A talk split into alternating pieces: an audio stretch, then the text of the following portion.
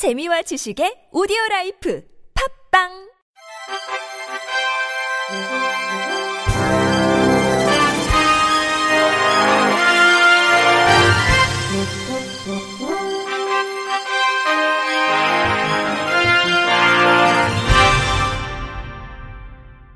청취자 여러분 안녕하십니까? 8월 15일 화요일 KBS 뉴스입니다.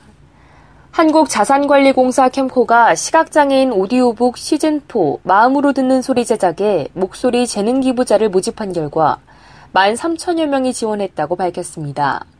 캠코는 지난해 시즌3 제작부터 마음으로 듣는 소리 당신의 목소리를 기부하세요 캠페인을 열고 오디오북 제작 참여에 일반인 공개 모집을 해왔으며 올해는 참여자 모집 인원을 30명에서 60명으로 확대했습니다.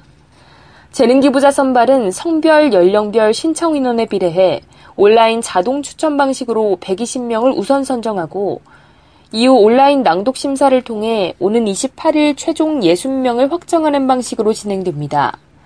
최종 선발된 60명의 캠코 직원 60명을 더한 120명은 9월 중순 무렵 전문 성우로부터 낭독 특강을 받은 후 10월부터 12월까지 약 3개월간 서울과 부산에서 녹음에 참여할 예정입니다. 이번 시즌4에서 제작될 65권은 그간 오디오북으로 쉽게 접할 수 없었던 역사, 에세이, 육아, 요리 등 다양한 분야의 도서로 내년 5월경 출판돼 전국 맹학교, 점자도서관 등 시각장애인 관련 단체 200여 곳에 CD 형태로 무료 배포될 예정입니다. 한편 캠코는 국내 최초로 그림 해설과 만화 도서까지 오디오북으로 제작해왔으며 시즌3까지 제작된 총 200권의 오디오북은 시각장애인 관련 단체, 한국시각장애인 연합회의 행복을 들려주는 도서관, LG 상남도서관의 책 읽어주는 도서관 홈페이지와 어플리케이션을 통해서도 청취할 수 있습니다.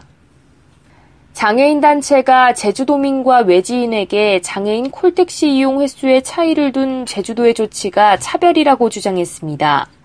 상상행동 장애와 여성 마실과 제주대 장애인 인권대책위 등으로 구성된 제주도 장애인 이동권 제한 공동대책위원회는 어제 오후 서울 저동 국가인권위원회 앞에서 기자회견을 열어 제주도는 제주도민 장애인의 경우 장애인 콜택시를 하루 4회 이용할 수 있도록 한 반면 외지에서 온 장애인은 하루 2회만 탈 수 있도록 제한하고 있다고 비판했습니다.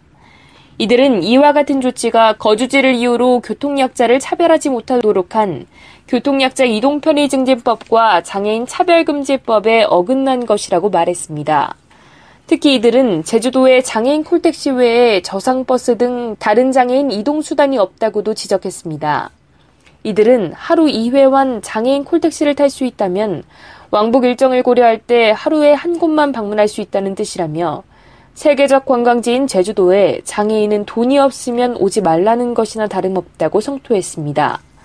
한편 이들은 기자회견을 마치고 인권위에 제주도 교통약자 이동증진센터와 제주도 국토교통부를 상대로 한 진정서를 제출했습니다.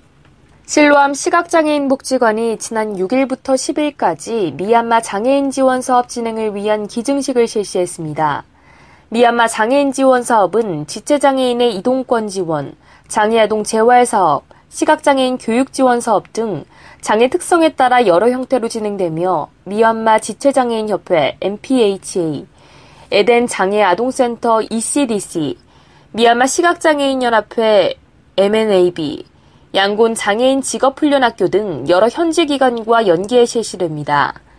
지난 8일 미얀마 양곤 센트럴 호텔에서 진행된 미얀마 장애인 지원 사업 실시를 위한 기증식에서는 지체장애인 이동권 지원을 위한 스테인레스 crutch 100조, 장애아동 재활치료기기 및 교구 22종, 시각장애 학생의 교육을 위한 신형 점자 프린터 및 점자 교과서 제작비 등을 지원했으며 실로암에서 자체 제작한 시각장애인용 화면 확대 프로그램 룩스줌을 기증했습니다. 기증식에 참여한 에덴 장애 아동센터 재활 담당 다자니 사웅 매니저는 장애 아동에게 적절한 특수 교육은 필수적인데 실로암의 지원을 통해 아동의 국한에 진행해온 프로그램을 청소년까지 확대했으며 수업의 질도 높일 수 있었다고 말했습니다. 또 같은 날 오후 양곤 장애인 직업 훈련학교에서 진행한 기증식에서는 지체 장애인의 컴퓨터 훈련을 위해 최신형 컴퓨터 9대를 기증했습니다. 양곤 장애인 직업 훈련학교 다운헌트 교장은 지난 2003년부터 현재까지 14년 동안 오래된 컴퓨터를 사용해 수업을 진행해 잦은 고장으로 수업 진행에 어려움을 겪었는데 실로암에서 컴퓨터를 기증해줘 앞으로 수업을 효율적으로 진행할 수 있을 것이라 기대하고 있다고 소감을 밝혔습니다.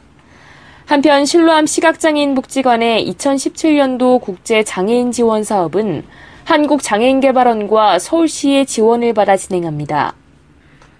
대전시의 장애인 활동 서비스망 구축 사업이 행정안정부의 생애주기 맞춤형 서비스 공모 사업에 선정돼 특별교부세 2억 원을 받습니다. 이 사업은 장애 발생부터 재활 및 자립까지 필요한 정보 등에 관한 통합 정보 시스템을 구축하는 것으로 지역의 7만 1,425명의 장애인들의 정보 부족 등에 의한 복지 사각지대를 해소하는 데 기여할 사업으로 평가됐습니다.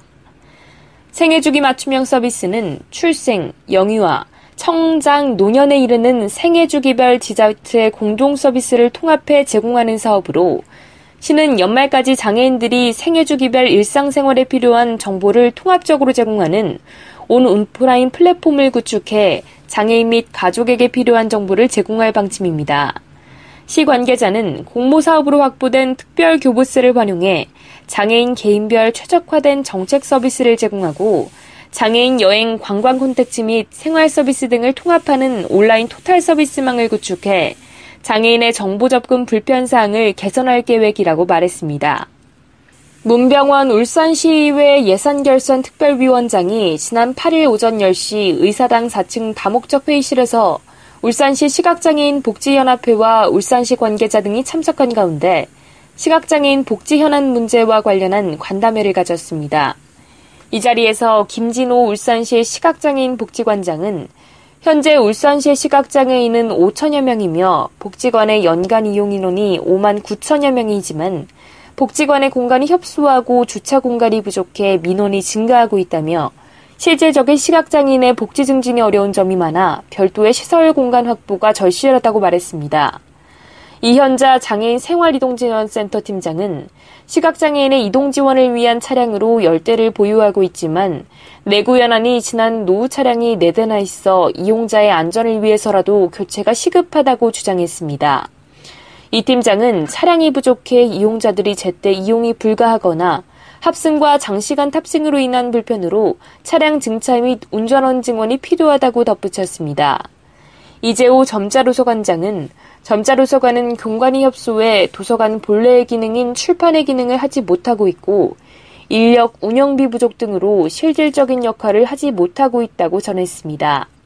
이에 문 위원장은 점자도서관이 시각장애를 위한 본연의 역할을 수행하기 위해서는 인력, 예산, 프로그램의 지원이 필요하다며 무엇보다 시각장애인의 입장에서 어떤 것이 필요한지 어떻게 운영되어야 하는지에 대한 고민이 필요할 것이라고 말했습니다. 아울러 시각장애인 복지연합회 관계자들은 시각장애인 주간보호센터 이전, 시각장애인 복지연합회 인력 증원 및 운영비 지원, 중구 시각주간보호센터 이전 및 중식비 지원 등도 주문했습니다. 문 위원장은 현재 울산시 시각장애인이 5천여 명에 이르는 만큼 이제는 하나의 복합시설에서 원스톱 복지 서비스가 가능한 시스템의 도입이 절실히 필요하다며 시각장애인 복지시설의 요구가 충족될 수 있도록 의회 차원에서 심도 있게 논의될 수 있도록 하겠다고 말했습니다. 울산시 관계자는 시각장애인 복지시설의 어려움은 충분히 잘 알고 있으며 건의된 사항은 충분히 검토해 가장 효율적이고 효과적인 방안이 마련될 수 있도록 노력하겠다고 밝혔습니다. 끝으로 날씨입니다. 중부지방 중심으로 많은 비가 내리겠고 강수량의 지역차가 크겠습니다. 서울, 경기도, 강원도, 충청 북부 지역은 20에서 70mm가 예상되며 많은 곳은 100mm 이상이 예상됩니다. 충청 남부지방과 남부지방은 10에서 50mm가 예상됩니다. 내일 아침 최저 기온은 20도에서 25도, 낮 최고 기온은 25도에서 31도가 되겠습니다.